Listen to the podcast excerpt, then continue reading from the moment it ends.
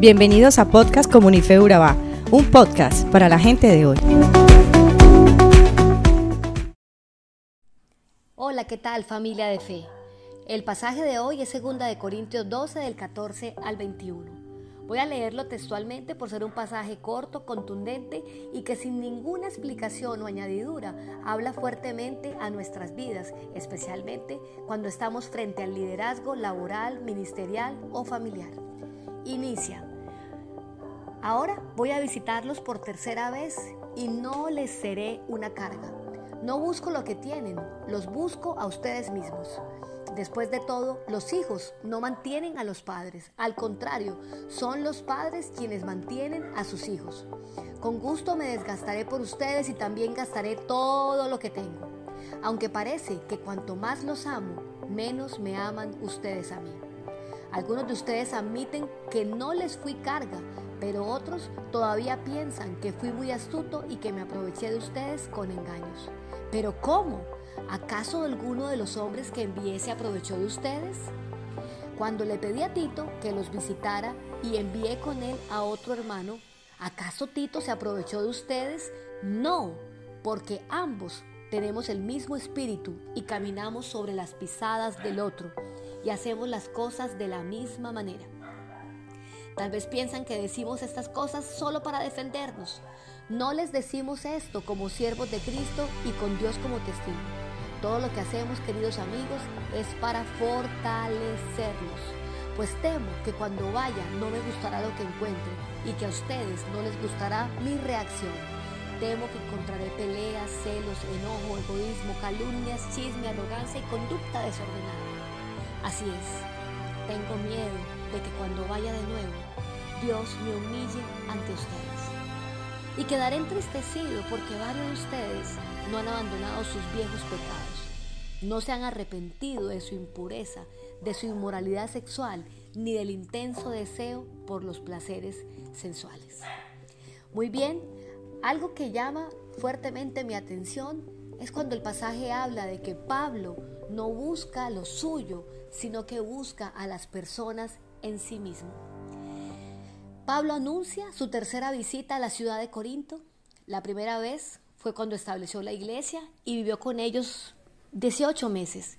La segunda fue cuando les hizo una visita rápida, pero se encontró que habían llegado algunos falsos maestros que estaban engañando a algunos de los corintios y al parecer tuvieron un altercado con Pablo. Ahora les escribe esta carta a los corintios, donde les avisa que irá pronto a verlos, que les ama profundamente, pero que también llegará con mano dura con aquellos que cuando llegue estén en desorden. Observemos en todo el pasaje de hoy varias palabras relevantes que nos llevan a establecer cinco principios que Pablo nos da para gobernar sobre la conducta en la iglesia y que definitivamente fueron caso de éxito en su ministerio.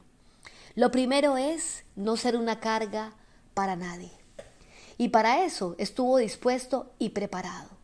Cuando nosotros abusamos de los privilegios de ser líderes, de ser reconocidos dentro de la congregación, para abusar de atenciones, de préstamos, de solicitudes, de palancas, realmente tergiversamos el propósito de Dios al querer usarnos a nosotros.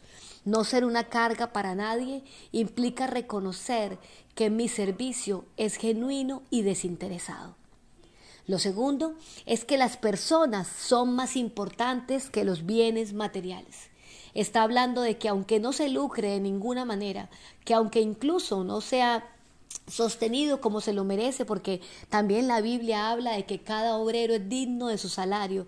Él dice, si eso a ustedes los ata y no les permite conocer a Cristo de manera plena, yo prefiero no ser una carga, porque son más importantes ustedes que lo que tienen. Esto definitivamente es una enseñanza que se debe trazar en todo lo que hacemos, reconocer a las personas por sus valores, por su potencial, por verlos de la manera que los ve y no de una manera eh, por los logros que hayan alcanzado. El tercer principio es tener una paternidad espiritual responsable.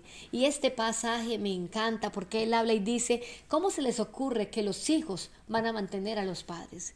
Entendiendo que como padres espirituales es nuestra responsabilidad suministrar el alimento necesario para el crecimiento de la gente que tenemos a cargo.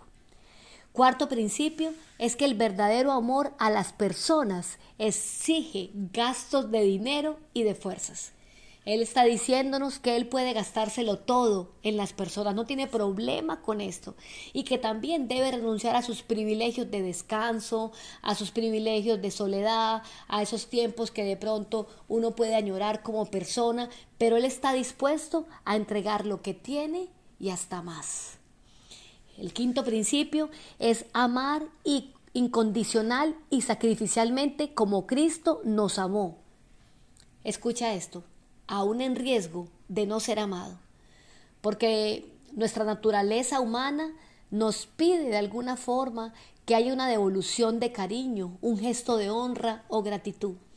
Pero Pablo lo dice de una manera muy preciosa, no importa, yo cada vez los amo más y parece que por amarlos tanto, ustedes cada vez me aman menos. Y él dice, no me importa, porque sé que tengo el respaldo de un Cristo que me ama lo suficiente. Sabemos que muchas de las acusaciones que le hacían a Pablo eh, pudiese estar relacionado con un, con un posible engaño que sentían cuando Pablo estaba levantando una ofrenda para los hermanos de Jerusalén. Y esto viene porque le acusaban falsamente los falsos maestros que trajeron engaño a la congregación. Me parece también hermoso cuando él habla de que Tito jamás se pudo haber aprovechado de la gente, ¿Por qué? Porque él confiaba en las personas que hacían parte de su equipo.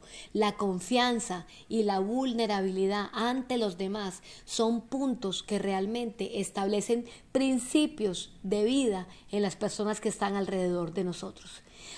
Me preocupa que Pablo dice, Sé que me voy a encontrar con cosas que no me gusta. Está diciéndoles que cuando llegara en su tercera visita, está pensando que los encontrará no firmes en la fe como Él quisiera, no amándose uno a otro, sirviendo al Señor y compartiendo la fe, buscando la santidad. Por el contrario, Él dice que pueden encontrarlos haciendo, eh, teniendo envidias, contiendas, iras, divisiones, murmuraciones, soberbias. Y démonos cuenta que, que no está hablando de los de afuera.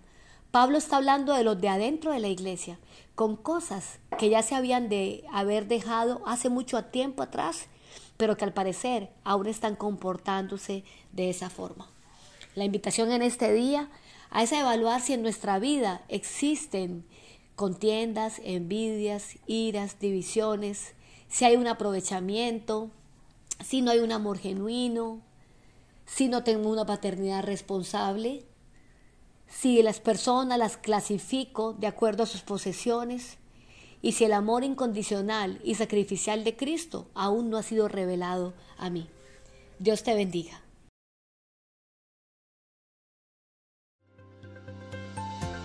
Somos Comunife Urabá, un lugar para la gente de hoy. Síguenos en redes sociales como Comunife Urabá y en la web www.comunifeurabá.com. Allí encontrarás todo un contenido digital reservado de parte de Dios para ti. Nuestras reuniones miércoles 7 y 30 pm, toda una experiencia de oración y domingos 9 y 30 am destacamos la importancia de Dios en nuestra vida al compartir en familia. Te esperamos.